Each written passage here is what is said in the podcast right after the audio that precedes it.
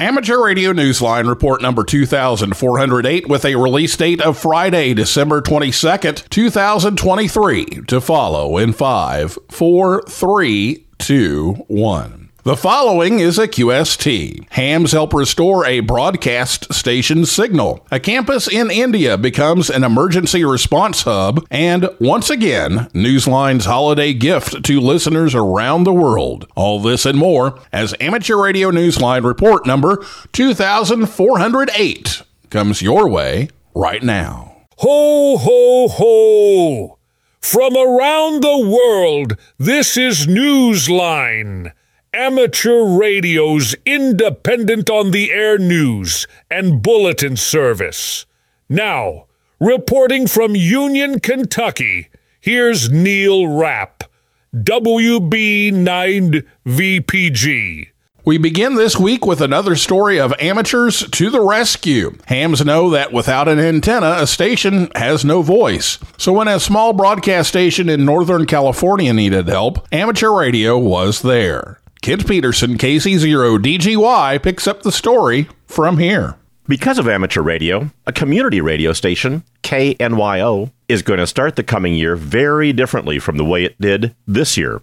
11 months ago, the low power FM station in Fort Bragg, California, lost its antenna after the collapse of a 70 foot pine tree which was being used as its tower.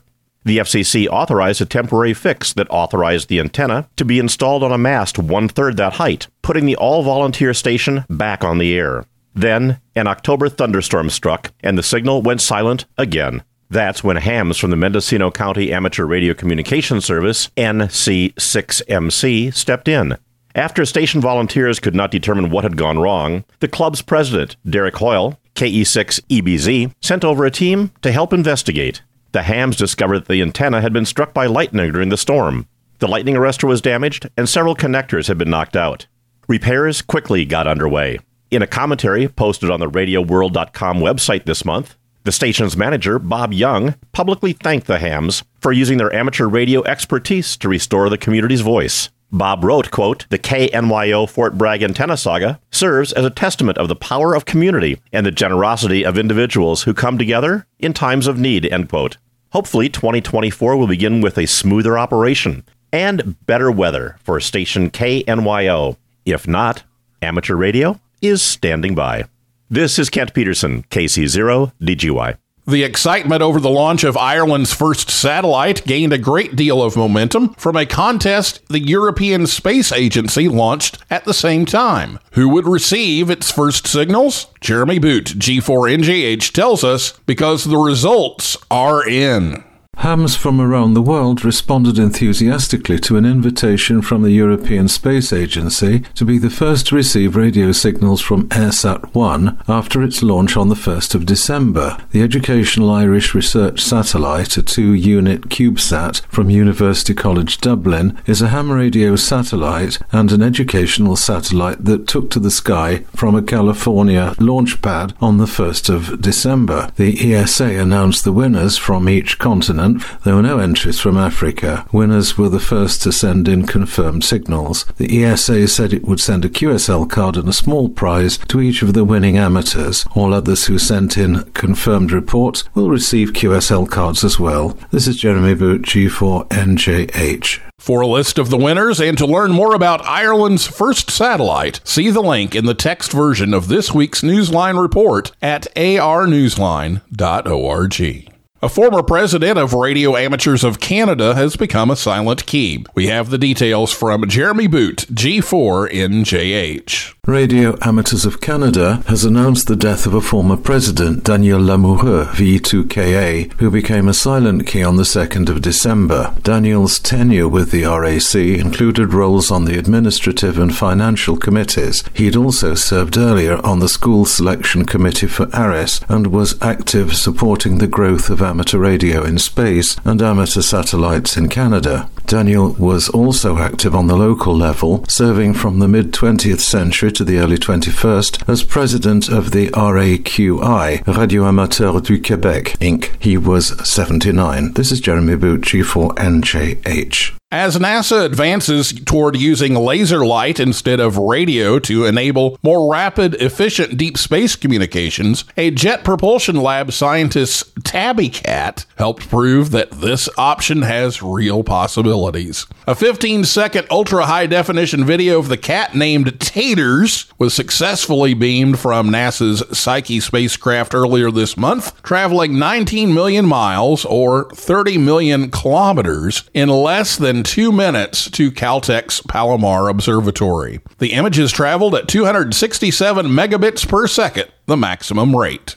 Scientists praised both the speed and the quality of the video, which was transmitted on the 11th of December. NASA recently released the images, pleased that the experiment achieved its goal to show that data can be sent from space at rates that are more than 100 times greater than radio systems now in use on spacecraft. Of course, no one asked for Tater's opinion about laser. But the cat's feelings were evident from the video. The graphics contained in the images displayed the cat's heart rate, color, and breed, while showing Taters engaged in a favorite activity, chasing a beam of light from what else?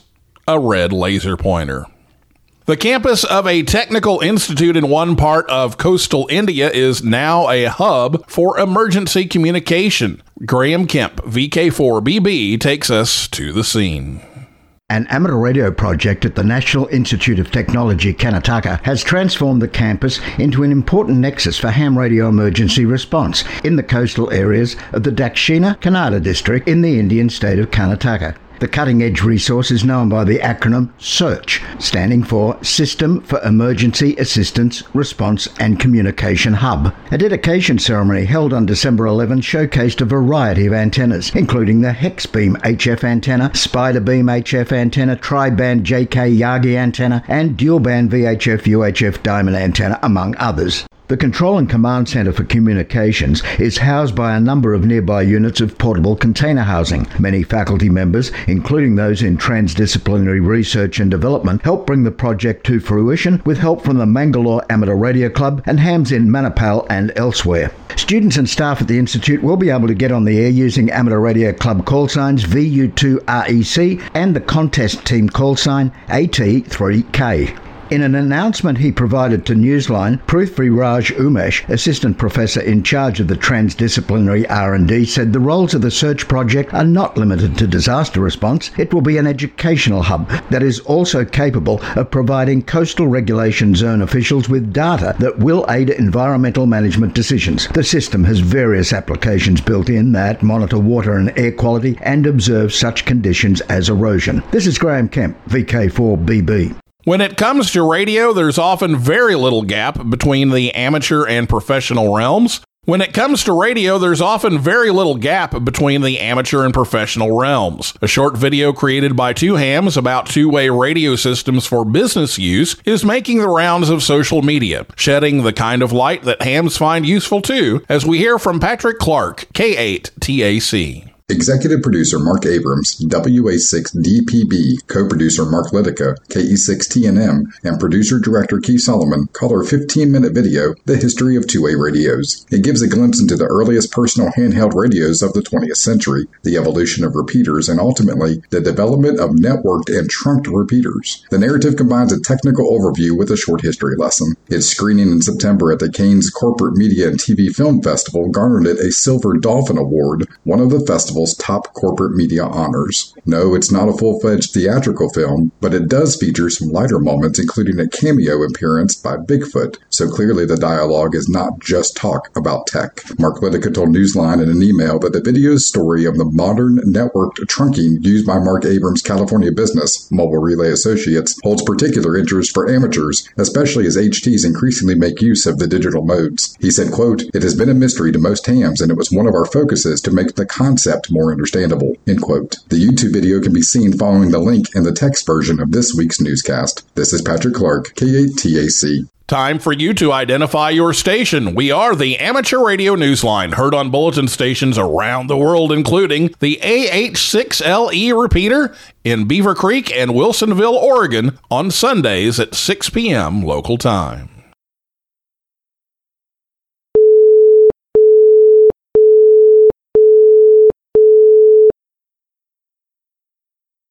Presenters are needed to discuss the challenges of amateur radio and digital communication for attendees at a February conference in Utah. Andy Morrison, K9 AWM, tells us what the organizers have planned. The Utah Digital Communications Conference unites amateur radio operators and the world of makers with an eye towards exploring the latest in cutting edge technology. Organizers are looking for presentations to be made on any number of topics, including the use of digital modes in emergency situations and the various roles a do it yourselfer can take on. The topics can be geared to beginners as well as those who are more advanced in digital technology. The conference is happening in Sandy, Utah on the 3rd of February. Activities will include fox hunting and operating from a get on the air station that uses DMR and FT8. If you wish to present on a related topic, visit the conference website to find more details. The link is in the text version of this week's newscast at arnewsline.org. I'm Andy Morrison, K9AWM. Although we're still finishing up 2023, a group of DXpeditioners is already making big plans for 2024, and their island destination isn't exactly rough wilderness. We hear about it from John Williams, VK4 JJW. Vanuatu has everything a travelling amateur could want a beachfront for activating, scenic views, and, well, an, an, airport served by commercial airliners, along with luxury rental housing and electric service. The Southwest Pacific country is popular with DX hunters, however, and the YJ expedition is heading there to Efate Island in October of next year. The team leader, Van Herridge N4VGE, is accepting applications for the 14 day trip, which is being timed to coincide with the CQWWDX phone contest on October 26th and 27th. The group is looking for three or four more experienced amateurs, and yes, Spouses are welcome. Per person cost for the group of eight is expected to be less than 5,000 US dollars and includes the cost of housing, insurance, meals, a car, and of course a round trip flight. For details, send an email to Van at vanherridge at gmail.com. That's V A N H E R R I D G E at gmail.com. This is John Williams, VK4JJW. The Bouvet Island 3Y0K expedition set for January 2025 will have a three person team of operators and a four person support team during its 21 days on this coveted DX island. But there is yet another way to get involved in being on the air with the Bouvet Island team. Jim Meachen, ZL2 BHF, explains. The Bouvet Island DXpedition is adding remote operation to its plans for this very remote island. The team announced on its website that veteran DXpeditioner George AA7JV will be involved with the remote operating team and will design, test, and provide the radio system and power supply. The remote operators will be able to activate on the 30 metre to 10 metre bands. The team is looking for CW and FT8 ops with remote station operating experience. The long trip to the island is not required for this activation. If you are interested, contact Kenneth Opskar, LA7GIA, by email at kenneth at opskar.no. This is Jim Meachen, ZL2BHF. In the world of DX, listen for Luca IV3JVJ and Ivan IK3ZAQ operating as 3B9AT from Rodrigues Island, IOTA number AF017, between the 27th of December and the 6th of January. They will operate sideband CW and FT8 on 80 through 10 meters. CQRZ.com for QSL details. Michelle F8GGZ will be on the air as TM100GE on the 22nd to the 31st of December. The special call sign is in recognition of the 100th anniversary of the death of French civil engineer Gustave Eiffel, for whom the tower in Paris is named. He is also known for his involvement in the construction of the Statue of Liberty in New York City. QSL via the Bureau. Listen for GERT, PA2LO, operating as J8TT from St. Vincent, IOTA number NA109 from the 26th of December to the 5th of January. He will operate sideband, CW, and digital modes on 40 through 6 meters. CQRZ.com for QSL details. Edmondo VA3 ITA will be on the air holiday style as PJ7 stroke VA3 ITA from St. Martin, IOTA number NA105 on the 24th through the 31st of December. He will operate sideband and the digital modes on 40 through 10 meters, QSL via Logbook of the World only. The Newsline family, like many families, has its holiday traditions. Once again this year, we'd like to share a treasured one with you, our listeners, along with our best wishes for this festive season and the days beyond. It's the poem The Night Before Christmas Shack, adapted from Clement Clarke Moore's classic A Visit from St. Nicholas by an unknown author. It is brought to life and to your ears by Newsline's own Jim Dameron, N8 TMW. 'Twas the night before Christmas, and all through the shack the rig was turned off and the mic cord lay slack. The antenna rotor had made its last turn. The tubes in the linear had long ceased to burn. I sat there relaxing and took off my specs, preparing to daydream of armchair DX. When suddenly, outside, I heard such a sound, I dashed out the door to see what was around. The moon shone down brightly and lighted the night. For sure propagation for the low bands was right. I peered toward the roof where I heard all the racket, and there was some guy in a red fur-trimmed jacket. I stood there, perplexed, in a manner quite giddy. Just who was this stranger? Did it da da did it? He looked very much like an FCC guy who'd come to check up on some bad TVI. I shouted to him, Old man, QRZ! Hey, you by the chimney all dressed up in red! I suddenly knew when I heard sleigh bells jingle, the guy on the rooftop was Jolly Kris Kringle. He had a big sack full of amateur gear, which was a big load for his prancing reindeer, transmitters, receivers for cabinets and racks, some meters and scopes, and a lot of coax. He said not a word, cause he'd finished his work. He picked up his sack and he turned with a jerk. As he leaped to his sleigh, he shouted with glee, and I knew in a moment he'd be QRT. I heard him transmit as he flew o'er the trees, Merry Christmas to all, and to all 73. Ho, ho, ho, ho, Reporting for Amateur Radio Newsline, I'm Jim Dameron, N8TMW. Earlier this year, Newsline launched its Haiku Challenge, inviting listeners to share their impressions, thoughts, and experiences in amateur radio by using the traditional form of Japanese poetry. This is a just for fun kind of challenge because bringing you the news shouldn't be serious business all the time, right? Our Newsline crew is now looking over the group of winners chosen for each week thus far, and next week we will announce the top haiku among them. The author will have the option of reading it on the newscast, or if they'd rather not, we'll read it on the air for them. Be listening. Meanwhile, if you're inspired to write a haiku this week, please submit it. We will include it in our selection of haikus for 2024. Follow the rules on our website at arnewsline.org.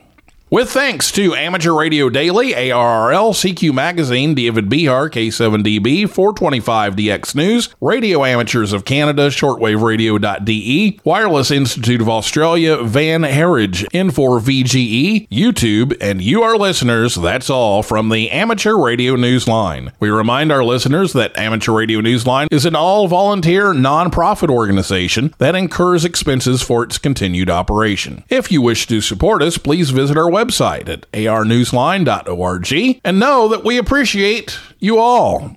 We also remind our listeners that if you like our newscast, please leave us a five star rating wherever you subscribe to us. For now, with Caryn Eve Murray, KD2 GUT at the news desk in New York, and our news team worldwide, I'm Neil Rapp, WB9 VPG in Union, Kentucky, saying 7 3. And as always, we thank you for listening. Amateur Radio Newsline is copyright 2023, all rights reserved.